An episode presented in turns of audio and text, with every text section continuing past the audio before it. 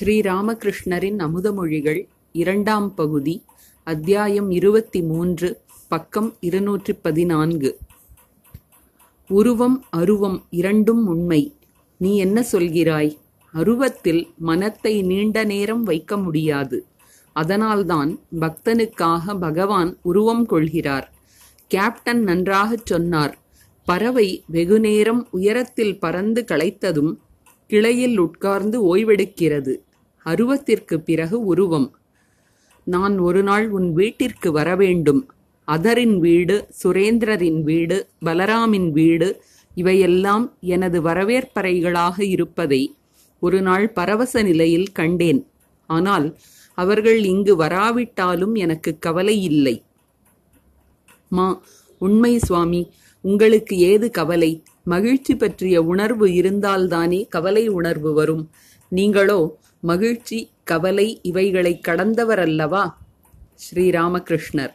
ஆம் ஜாலவித்தைக்காரன் அவனது ஜாலவித்தை இரண்டையும் நான் பார்க்கிறேன். வித்தைக்காரன்தான் உண்மை அவனது வித்தைகள் எதுவும் உண்மையல்ல. கனவு போன்றவை. தேவி மாகாத்மியம் படிப்பதைக் கேட்டபோது இதை புரிந்து கொண்டேன். இதோ சும்பனும் நிசும்பனும் பிறந்தார்கள். சிறிது நேரத்தில் மடிந்து விட்டார்கள். மா சுவாமி நான் ஒருமுறை கங்காதருடன் நீராவி படகில் கால்னாவிற்குச் சென்று கொண்டிருந்தேன். ஒரு படகு கப்பலின் மீது மோதியது. அதிலிருந்த இருபது இருபத்தைந்து பேர் மூழ்கி இறந்து விட்டனர். நுரையைப் போல் அவர்கள் எல்லோரும் தண்ணீரில் மூழ்கி மறைந்தனர். உங்களை ஒன்று கேட்க வேண்டும். இந்த உலகை ஜாலவித்தையாக காண்பவனிடம் தயை இருக்குமா? அப்போது அவனிடம் தன் பொறுப்பு என்ற உணர்ச்சி எழுமா? பொறுப்புணர்ச்சி இருந்தால்தானே கருணை வர முடியும். ஸ்ரீராமகிருஷ்ணர். அவன் ஒரே நேரத்தில் இறைவன் மாயை உயிர்கள் உலகம் அனைத்தையும் காண்கிறான். மாயை வித்யாமாயை அவித்யாமாயை உயிர்கள் உலகம் எல்லாம் உள்ளன. அதே வேளையில் இல்லை என்பதை அவன் காண்கிறான். நான் இருக்கும் வரை பிறரும் இருக்கிறார்கள். ஞான வாளினால் வெட்டிய பிறகு எதுவும் இல்லை. அந்த நிலையில் சொந்த நான் உணர்வு கூட வித்தைக்காரனின் வித்தை ஆகிவிடுகிறது. மா சிந்திக்கலானார். ஸ்ரீராமகிருஷ்ணர் அது எப்படி தெரியுமா? இருபத்தைந்து அடுக்கு இதழ்களை கொண்ட ஒரு பூ. அதை ஒரே வெட்டில் வெட்டுவது போல். பொறுப்புணர்ச்சியா? ராம் ராம். சுகதேவர் சங்கராச்சாரியார் போன்றோர் வித்யை நானை வைத்திருந்தனர். தயை என்பது மனிதனுடையது அல்ல அது இறைவனுடையது. தயை என்பது வித்யை நானை சேர்ந்தது. அந்த வித்யை நான் இருக்கும் வரையில் கருணை எண்ணம் இருக்கும். வித்யை நானாக இருப்பது இறைவனே. ஆனால் ஆயிரம் முறை அனைத்தையும் இந்திரஜாலமாகக் கண்டாலும் நீ அவளது பிடிக்குள்தான் இருக்கிறாய். அவளிடம் இருந்து தப்பி ஓட முடியாது. நீ சுதந்திரமானவன் அல்ல. அவள் எப்படி செய்விக்கிறாளோ அப்படியே செய்ய முடியும். அந்தியா அந்த ஆத்யா சக்தி தந்தால்தான் பிரம்மஞானம் கிடைக்கும். அப்போதுதான் ஜாலவித்தையாக காண முடியும். இல்லாவிட்டால் முடியாது. சிறிதாவது நான் இருக்கும் வரை நாம் ஆத்யா சக்தியின் இலாக்காவினுள்தான் அவளின் கீழ்தான் அவளை மீறிச் செல்ல முடியாது. ஆத்யா சக்தியின் உதவியினால் உதவியினால் இறைவன் அவதார லீலையை நிகழ்த்துகிறார். அவரது சக்தியால்தான் அவதாரம் நிகழ்கிறது. அப்போதுதான் அவதார புருஷன் தனது நோக்கத்தை நிறைவேற்ற முடிகிறது. எல்லாம் அன்னையின் சக்தி. காளி கோயிலின் முந்தைய பொருளாளரிடம் யாராவது சற்று அதிகம் பணம் கேட்டால் இரண்டு மூன்று நாள் கழித்து வா என்பார். அவர் எஜமானை கேட்க வேண்டும். கலியுகத்தின் இறுதியில் கல்கி அவதாரம் நிகழும். பிராமண குலத்தில் பிறப்பார். அவரையும் அறியாமல் அவரிடம் திடீரென்று குதிரையும் வாளும் வந்து சேரும். அதர் கோயிலில் ஆரத்தியை தரிசித்துவிட்டு திரும்பி வந்து உட்கார்ந்தார். புவனமோகினி என்ற நர்ஸ் அவ்வப்போது குருதேவரை தரிசிக்க வருவாள். எல்லோரும் கொண்டு வருவதை குருதேவரால் சாப்பிட முடிவதில்லை. குறிப்பாக டாக்டர்கள் வைத்தியர்கள் நர்ஸுகள் இவர்கள் நோயாளிகளின் கஷ்டத்தை கண்டபோதிலும் அவர்களிடம் பணம் பிடுங்குவதால் அவர்கள் கொண்டு வருகின்ற பொருட்களை குருதேவரால் உட்கொள்ள முடிவதில்லை. ஸ்ரீராமகிருஷ்ணர் அதர் முதலிய பக்தர்களிடம் புவனா வந்திருந்தாள். இருபத்தைந்து பம்பாய் மாம்பழங்கள் சந்தேஷ் ரசகுல்லா எல்லாம் கொண்டு வந்திருந்தாள். நீங்கள் ஒரு மாம்பழம் சாப்பிடுங்களேன் என்று என்னிடம் கேட்டாள். அதற்கு நான் என் வயிறு சரியாக இல்லை என்று கூறிவிட்டேன். இப்போது பாருங்கள் இனிப்பும் காரமும் உண்டதால் உண்மையாகவே உண்மையாகவே வயிறு என்னவோ போல் இருக்கிறது. கேசவரின் தாயும் சகோதரியும் வந்திருந்தனர். சிறிது ஆடிப்பாடி அவர்களை மகிழ்வித்தேன். என்ன செய்வது? அவர்கள் மிகுந்த கவலையுடன் காணப்பட்டனர். அத்தியாயம் இருபத்தி நான்கு பண்டித சசதருடன். புதன் ஜூன் இருபத்தி ஐந்து ஆயிரத்தி எண்ணூற்று எண்பத்தி நான்கு. ரத யாத்திரை நாள். கல்கத்தாவில் உள்ள ஈஷானின் அழைப்பை ஏற்று குருதேவர் காலையில் அவரது வீட்டிற்குச் சென்றார். டண்டானியாவில் அவரது வீடு இருந்தது. அங்கே சென்றபோது அருகிலுள்ள கல்லூரி சாலையில் சாட்டர்ஜியின் வீட்டில் பண்டித சசதர் இருப்பதாக கேள்விப்பட்டார். அவரை காண விரும்பினார். மாலையில் அவரை பார்க்கச் செல்வது என்று முடிவு செய்தனர். காலை பத்து மணி இருக்கும். ஈஷானின் வீட்டில் கீழ்த்தளத்தில் உள்ள வரவேற்பறையில் குருதேவர் பக்தர்களுடன் அமர்ந்திருந்தார்.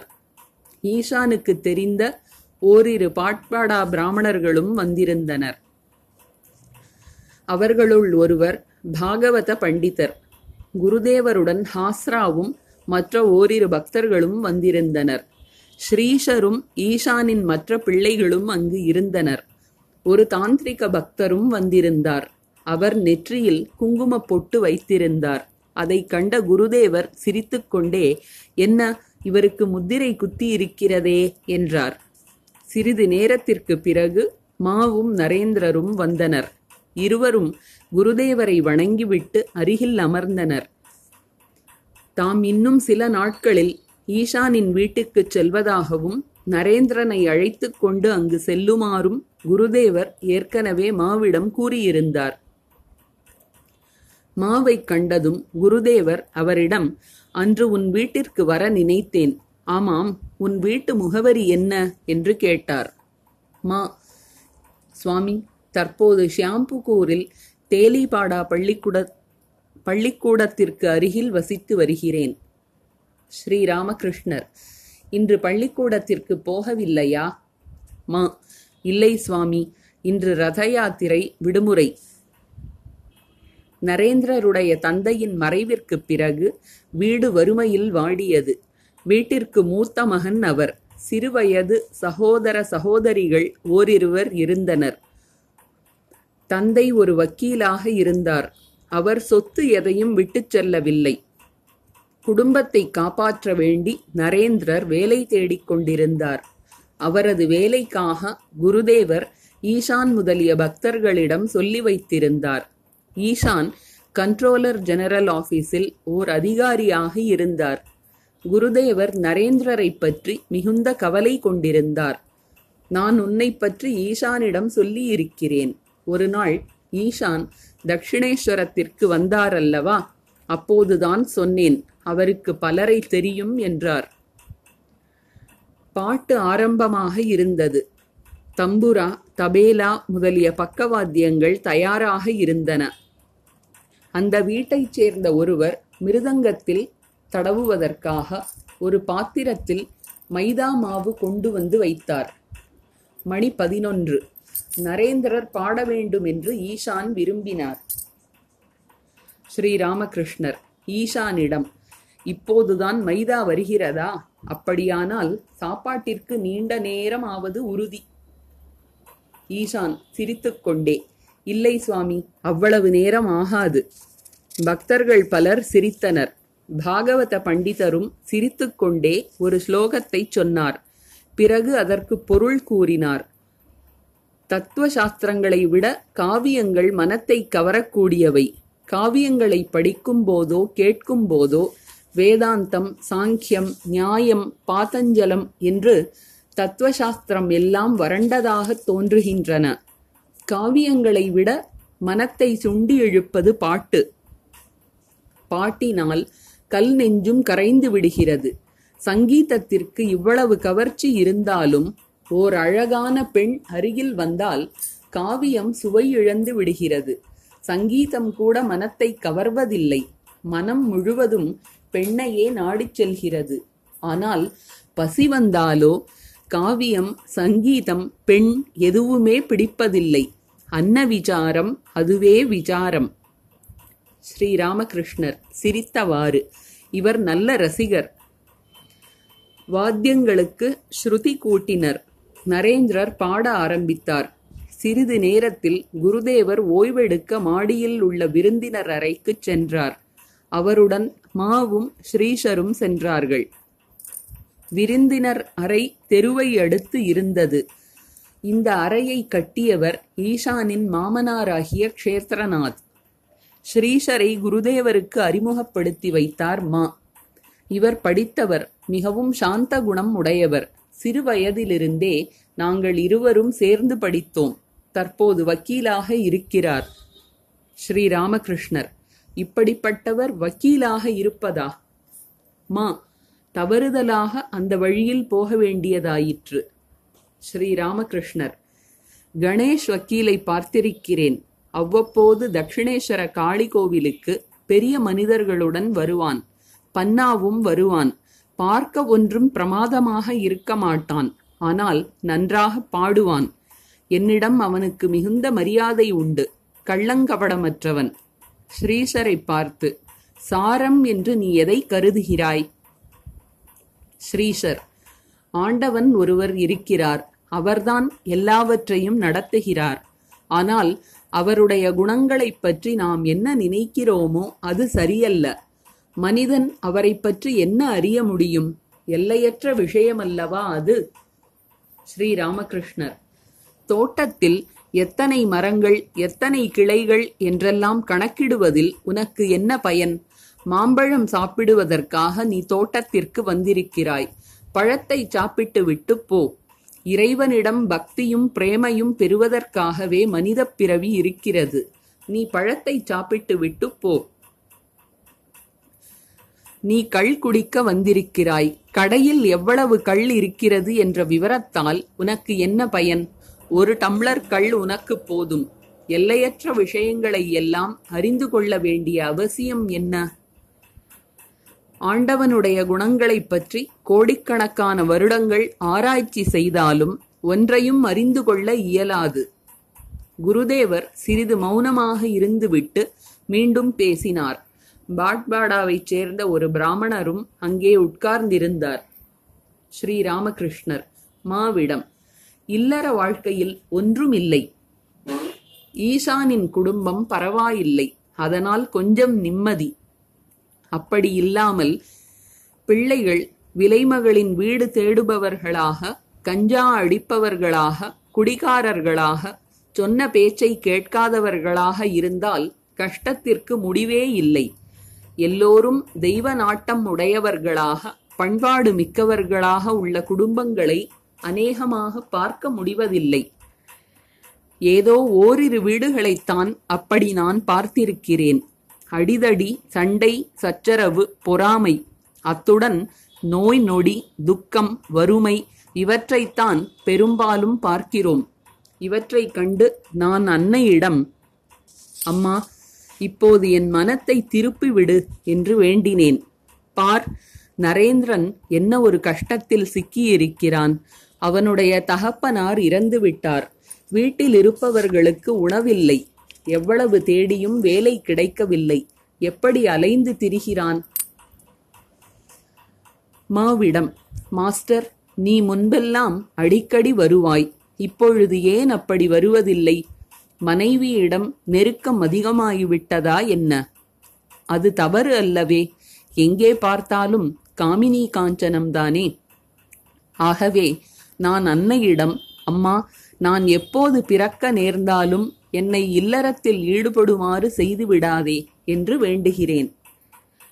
பாட்பாடா பிராமணர் ஏன் அப்படி சொல்கிறீர்கள்? இல்லற தர்மத்தை சாஸ்திரங்கள் புகழ்கின்றனவே. ஸ்ரீ ராமகிருஷ்ணர் புகழ்கின்றன ஆனால் அது மிகவும் கடினம். குருதேவர் வேறு விஷயங்களைப் பற்றி பேசினார். ஸ்ரீ ராமகிருஷ்ணர் மாவிடம் எவ்வளவு பெரிய தவறு நேர்ந்து விட்டது? பார் அங்கே அவர்கள் பாடிக்கொண்டிருக்கிறார்கள். அதிலும் நரேந்திரன் பாடுகிறான். நாம் இங்கே வந்துவிட்டோமே. பிற்பகல் சுமார் நான்கு மணிக்கு குருதேவர் பண்டித சசதரின் வீட்டிற்கு செல்வதற்காக வண்டியில் ஏறினார். மிகவும் மென்மையான அவரது திருமேனியை வெகு ஜாகிரதையாக காப்பாற்ற வேண்டியிருந்தது. நடந்து செல்வதே அவருக்கு கடினமான காரியமாக இருந்தது. அநேகமாக வண்டி இல்லாமல் சிறிது தூரங்கூட அவரால் போக முடிவதில்லை. வண்டியில் ஏறியதும் அவர் பரவச நிலையில் மூழ்கினார். துளித்துளியாக மழை விழலாயிற்று. மழைக்காலம். ஆகாயத்தில் மேகம் திரண்டிருந்தது. வழியெல்லாம் சேராகியிருந்தது. பக்தர்கள் வண்டியின் பக்கத்தில் நடந்து சென்று கொண்டிருந்தனர். ரத யாத்திரை திருவிழா கழிப்பில் சிறுவர்கள் ஓலையில் ஊதல் செய்து ஊதியபடி சென்றதை அவர்கள் கண்டனர். வீட்டின் அருகே வண்டி சென்று நின்றதும் வாசலில் வீட்டுத் தலைவரும் உறவினரும் வந்து குருதேவரை வரவேற்றனர். மாடிக்குச் செல்லும் படிக்கட்டை எடுத்து விருந்தினர் அறை இருந்தது. மாடியில் சென்றபோது பண்டித சசதர் குருதேவரை வரவேற்க வந்து கொண்டிருந்தார். பண்டிதர் இளமையை கடந்து முதுமையில் அடிவை அடியெடுத்து வைத்தவராக இருந்தார். அவருடைய உடம்பு பளபளப்பான வெண்ணிறமாக இருந்தது. கழுத்தில் ருத்ராட்ச மாலை அணிந்திருந்தார். பக்தி ததும்ப பணிவோடு குருதேவரை வணங்கி அவரை அழைத்துச் சென்று அறையில் உட்கார வைத்தார். பக்தர்கள் அவர்களைத் தொடர்ந்து சென்று அமர்ந்தனர். எல்லோரும் குருதேவரின் அருகில் உட்கார்ந்தனர். அவர் திருவாயிலிருந்து வரும் அமுதமொழிகளைக் கேட்க ஆவலாக இருந்தனர். நரேந்திரர் ராக்கால் ராம் மா மற்றும் பல பக்தர்கள் இருந்தனர். ஹாஸ்ராவும் குருதேவருடன் தக்ஷிணேஸ்வரத்திலிருந்து வந்திருந்தார்.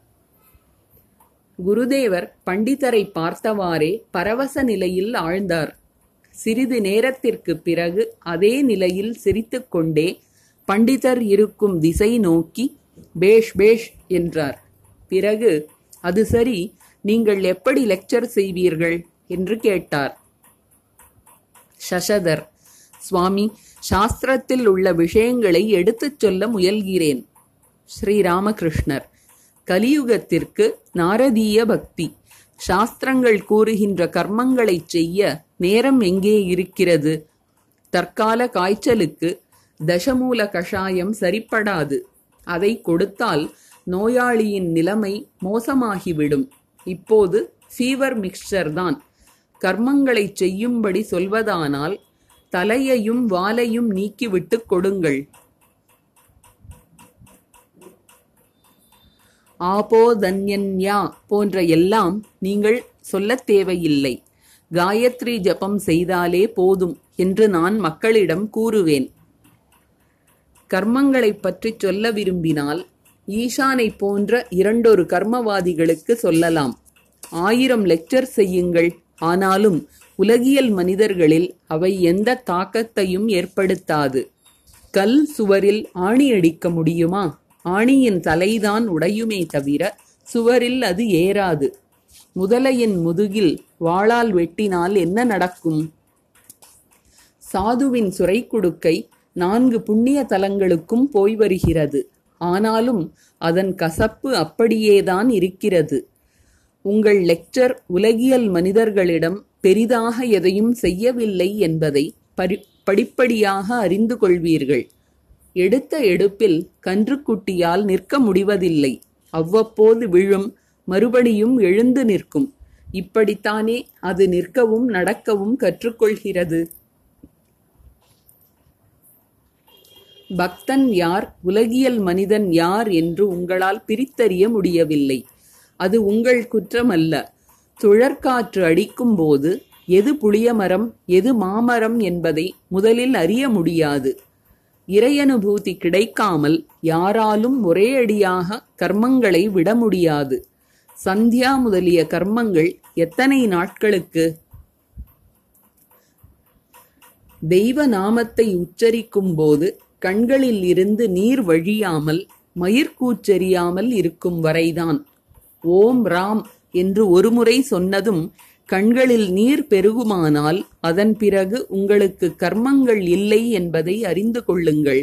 அதன் பிறகு நீங்கள் சந்தியா முதலிய கர்மங்களை செய்ய வேண்டிய அவசியம் இல்லை. பழம் தோன்றியதும் பூ உதிர்ந்து விடுகிறது. பக்தி என்பது பழம் கர்மம்தான் பூ. பெண் கருவுற்றால் அவளால் அதிக வேலை செய்ய முடியாது. உடனே மாமியார் அவளுடைய வேலைகளை நாளுக்கு நாள் குறைக்கிறாள். பத்து மாதங்கள் ஆகிவிட்டால் அவளை அநேகமாக வேலை செய்ய விடுவதில்லை. குழந்தை பிறந்த பிறகு அதை கொஞ்சிக் குலவுவதுதான் மருமகளின் வேலை. வேறு வேலைகளை அவள் செய்ய வேண்டியதில்லை. சந்தியா காயத்ரியில் ஒடுங்குகிறது. காயத்ரி பிரணவத்தில் ஒடுங்குகிறது. பிரணவம் சமாதியில் ஒடுங்குகிறது. மணி ஓசை டம் ட அம் என்று ஒடுங்குவது போல். யோகி நாதத்தை பிளந்து கொண்டு பரபிரம்மத்தில் ஒடுங்குகிறான். சமாதியில் சந்தியா முதலிய செயல்கள் ஒடுங்குகின்றன. ஞானிகளுக்கு செயல் துறவு இவ்வாறு ஏற்படுகிறது. சமாதியை பற்றி பேசிக்கொண்டே குருதேவர் பரவச நிலையை அடைந்தார். அவரது நிலவு முகத்திலிருந்து தெய்வீக ஒளி வீசிற்று. அவருக்கு புற உணர்வு இல்லை பேச்சு இல்லை கண்கள் அசைவற்றிருந்தன. அவர் நிச்சயமாக உலகநாதனை தரிசித்துக் கொண்டிருந்தார். நீண்ட நேரத்திற்கு பிறகு புறவுணர்வை பெற்றதும் ஒரு சிறுவனைப் போல் நான் தண்ணீர் குடிக்க வேண்டும் என்றார். சமாதி நிலைக்கு பிறகு அவர் இப்படிச் சொன்னால் படிப்படியாக புற உணர்வை அடைகிறார் என்பது பொருள் என்று பக்தர்களுக்கு தெரியும். குருதேவர் பரவச நிலையிலேயே பேசினார். அம்மா அன்று வித்யாசாகரை எனக்கு காட்டினாய். நான் இன்னொரு பண்டிதரை பார்க்க வேண்டும் என்று உன்னிடம் கேட்டிருந்தேன். ஆகவேதான் என்னை இங்கே அழைத்து வந்திருக்கிறாய். பிறகு சசதரின் பக்கம் திரும்பி அவரிடம் இன்னும் சிறிது ஆற்றலை அதிகரித்துக் கொள்ளுங்கள். இன்னும் சில நாட்கள் சாதனை தவம் செய்யுங்கள். மரத்தில் ஏறு முன்பே ஒரு குலை பழம் பறிக்க நினைக்கிறீர்களே. ஆனால் இவற்றையெல்லாம் மக்களின் நன்மைக்காகச் செய்கிறீர்கள் என்று கூறிவிட்டு தலை குனிந்து அவரை வணங்கினார். பிறகு மீண்டும் கூறினார் உங்களைப் பற்றி முதலில் கேள்விப்பட்ட போது அந்த பண்டிதர் வெறும் பண்டிதர் மட்டுமா? அல்லது அவரிடம் விவேக வைராக்கியம் இருக்கிறதா? என்று கேட்டேன். எந்த பண்டிதரிடம் விவேகம் இல்லையோ அவர் பண்டிதரே அல்ல. இறையாணை பெற்றவன் மக்களுக்கு போதிப்பதில் தவறில்லை. ஆணை பெற்ற ஒருவன் மக்களுக்கு போதித்தால் அவனை யாரும் தோற்கடிக்க முடியாது. கலைமகளிடம் இருந்து வரும் ஒரே ஓர் ஒளிக்கிரணம் போதும். அந்த சக்தியின் முன்னால் பெரிய பெரிய பண்டிதர்களும் மண்புழுவைப் போல் ஆகிவிடுகின்றனர். விளக்கை ஏற்றினால் ஈசல் பூச்சிகள் கூட்டம் கூட்டமாக தானாகவே வருகின்றன. அவற்றை அழைக்க வேண்டிய அவசியம் இல்லை. அதுபோல் இறைவனின் ஆணை பெற்றவன் மக்களை கூப்பிட வேண்டியதில்லை. இன்ன நேரம் லெக்சர் நடக்கும் என்று விளம்பரம் செய்ய வேண்டியதில்லை. அவனுடைய வசீகர சக்தியால் மக்கள் தாமாகவே அவனிடம் வந்து சேர்கின்றனர். அரசர் செல்வந்தர் என்று எல்லோரும் கூட்டங்கூட்டமாக வருகின்றனர். நீங்கள் என்ன ஏற்றுக்கொள்வீர்கள்? நீங்கள் என்ன ஏற்றுக்கொள்வீர்கள்? மாம்பழம் இனிப்பு பணம் காசு சால்வை எல்லாம் கொண்டு வந்திருக்கிறோம். நீங்கள் எதை பெற்றுக்கொள்வீர்கள்? என்று கேட்பார்கள். நான் இப்படிப்பட்ட மனிதர்களை பார்த்து போய்விடுங்கள். எனக்கு இவை எதுவும் பிடிக்காது. எனக்கு ஒன்றும் வேண்டாம் என்று சொல்கிறேன். காந்தக்கல் இரும்பிடம் நீ என் அருகில் வா என்று சொல்கிறதா? வா என்று கூப்பிட வேண்டிய அவசியமே இல்லை. காந்தக்கல்லின் கவர்ச்சியின் காரணமாக இரும்பு தானாகவே ஓடி வருகிறது. இவர்கள் பண்டிதர்கள் அல்ல உண்மைதான். அதற்காக இவர்களுக்கு ஞானம் குறைவு என்று எண்ணக்கூடாது. புத்தகப் படிப்பினால் ஞானம் கிடைக்குமா என்ன? இறையாணை பெற்றவனின் ஞானத்திற்கு எல்லையே இல்லை. அந்த ஞானம் இறைவனிடம் இருந்து வருகிறது. ஒருபோதும் அது தீராது. கிராமப்புறங்களில் நெல் அளக்கும் போது ஒருவன் அளப்பான் மற்றொருவன் குவியலை தள்ளிக் கொடுப்பான். அதுபோல் இறையானை பெற்றவன் எவ்வளவு போதித்தாலும் தேவி பின்னால் இருந்து கொண்டு ஞான குவியலை தள்ளி கொடுத்தபடி இருப்பாள். அந்த ஞானம் ஒருபோதும் தீராது. தேவியின் கடைக்கண் பார்வை ஒருமுறை கிடைத்து விடுமானால் அதன் பிறகு ஞானத்திற்கு ஏதாவது குறை இருக்குமா என்ன? இறையாணை பெற்றிருக்கிறீர்களா என்று அதனால்தான் கேட்கிறேன். ஹாஸ்ரா ஆமாம் நிச்சயமாக ஆணை பெற்றிருக்கிறார். நீங்கள் என்ன சொல்கிறீர்கள் ஐயா? பண்டிதர் ஆணையா? இல்லை அப்படியொன்றும் பெறவில்லை. வீட்டு எஜமானர் ஆணை பெறவில்லைதான் கடமை என்ற உணர்வில் லெக்சர் செய்கிறார். ஸ்ரீராமகிருஷ்ணர் ஆணை பெறாதவனின் லெக்சரால் என்ன பயன்? பிரம்ம சமாஜத்தை சேர்ந்த ஒருவன் தனது லெக்சரில் சகோதரர்களே நான் எவ்வளவோ கள் குடித்தேன் நான் அப்படிச் செய்தேன் இப்படிச் செய்தேன் என்றெல்லாம் சொல்லிக் கொண்டிருந்தான். இதை கேட்டு அங்கே கூடியிருந்த மக்கள் பொறுக்கி கள் குடித்தானாம். என்னென்ன செய்திருக்கிறான் பார்த்தாயா? என்று தங்களுக்குள் பேச ஆரம்பித்தனர். இவர்களின் லெக்சரால் விபரீதம்தான் விளைகிறது. எனவே நல்லவனாக இல்லாவிட்டால் அவனது லெக்சரால் எந்த பயனும் இல்லை. பரிசாலைச் சேர்ந்த உதவி நீதிபதி ஒருவர் சுவாமி நீங்கள் பிரச்சாரம் செய்ய ஆரம்பியுங்கள். நானும் கச்சை கட்டிக்கொண்டு இறங்குகிறேன் என்று சொன்னார். அதற்கு நான் அவரிடம் சொன்னேன் அப்பா பொறு இதை கேள். காமார்புகூரில் ஹல்தார்புகூர் என்ற குளம் இருக்கிறது. அதன் கரையில் பலரும் வெளிக்குப் போவார்கள். காலையில் குளத்திற்கு வருபவர்கள் அவர்களை திட்டுகின்ற திட்டில் பூதங்கூட ஓடிவிடும். ஆனால் இந்த ஏற்றாலும் பேச்சாலும் எந்த பயனும் ஏற்படவில்லை. மறுநாளும் அதே கதைதான். சில நாட்களுக்குப் பிறகு கும்பினியிலிருந்து ஒரு சேவகன் கிழக்கிந்திய கம்பெனி ஸ்ரீராமகிருஷ்ணர் வாழ்ந்தது வெள்ளையர் நம்மை ஆட்சி செய்த காலம். ஒரு சேவகன் குளத்தருகில் ஓர் அறிவிப்பு பலகையை வைத்தான். என்ன ஆச்சரியம்! அசுத்தம் செய்வது அடியோடு நின்றுவிட்டது. ஆகவேதான் சொல்கிறேன் சாத்தனும் சடையனும் லெக்சர் செய்வதால் எதுவும் நடக்கப் போவதில்லை. சீருடை அணிந்திருந்தால்தானே மக்கள் மதிப்பார்கள். இறையாணை இல்லாவிட்டால் மக்களுக்கு போதிப்பது நடக்காது. மனிதர்களுக்கு போதிப்பவனுக்கு அதிக சக்தி வேண்டும். கல்கத்தாவில் பல ஹனுமான்புரிகள் இருக்கிறார்கள். ஹனுமான்புரி என்பவன் கல்கத்தாவில் ஒரு பிரபல மல்யுத்த வீரன். நீங்கள் அவர்களுடன் மோத வேண்டும். இங்கே இருப்பவர்களை சுட்டிக்காட்டி இவர்களெல்லாம் வெறும் ஆடுகள். சைத்தன்ய தேவர் ஓர் அவதார புருஷர். அவ்வளவு செய்துவிட்டு போனாரே அதில் ஏதாவது இன்று மிஞ்சியிருக்கிறதா சொல் பார்க்கலாம். அப்படி இருக்க ஆணை பெறாதவனின் லெக்சரால் ஏதாவது பயன் ஏற்படுமா? ஆகவேதான் இறைவனின் பாத கமலங்களில் மூழ்குங்கள் என்கிறேன். இவ்வாறு கூறிவிட்டு குருதேவர் பிரேமப்பித்து கொண்டவராய் பாட ஆரம்பித்தார். மூழ்குக மூழ்குக மூழ்குக மனமே. இந்த கடலில் மூழ்கினால் மரணம் இல்லை. இது அமுதக் கடல் அல்லவா? நான் நரேந்திரனிடம் இறைவன் இனிமை கடல் இந்த கடலில் நீ மூழ்குவாயா மாட்டாயா? சொல். ஒரு கிண்ணம் நிறைய இனிப்பு பானகம் இருப்பதாக வைத்துக்கொள். நீ ஈயாக இருக்கிறாய். எங்கே உட்கார்ந்து அதை குடிப்பாய்? சொல் பார்க்கலாம் என்று கேட்டேன். அதற்கு அவன் கிண்ணத்தின் விளிம்பில் உட்கார்ந்து கொண்டு நாக்கை நீட்டிக் குடிப்பேன். அதிகம் உள்ளே போனால் மூழ்கி விடுவேனே என்று சொன்னான். உடனே நான் அப்பா இது சச்சிதானந்த கடல். இதில் மரண பயம் இல்லை. இது அமுதக் கடல் என்றேன். பக்தி பிரேமை இவற்றில் எல்லை மீறி போகக்கூடாது என்று அஜ்ஞானிகள்தான் சொல்வார்கள். பகவத் பிரேமைக்கு எல்லை என்று ஏதாவது இருக்கிறதா என்ன? அதனால்தான் சச்சிதானந்த சாகரத்தில் மூழ்குங்கள் என்று உங்களுக்குச் சொல்கிறேன். இறையனுபூதி கிடைத்துவிட்டால் பிறகு என்ன கவலை?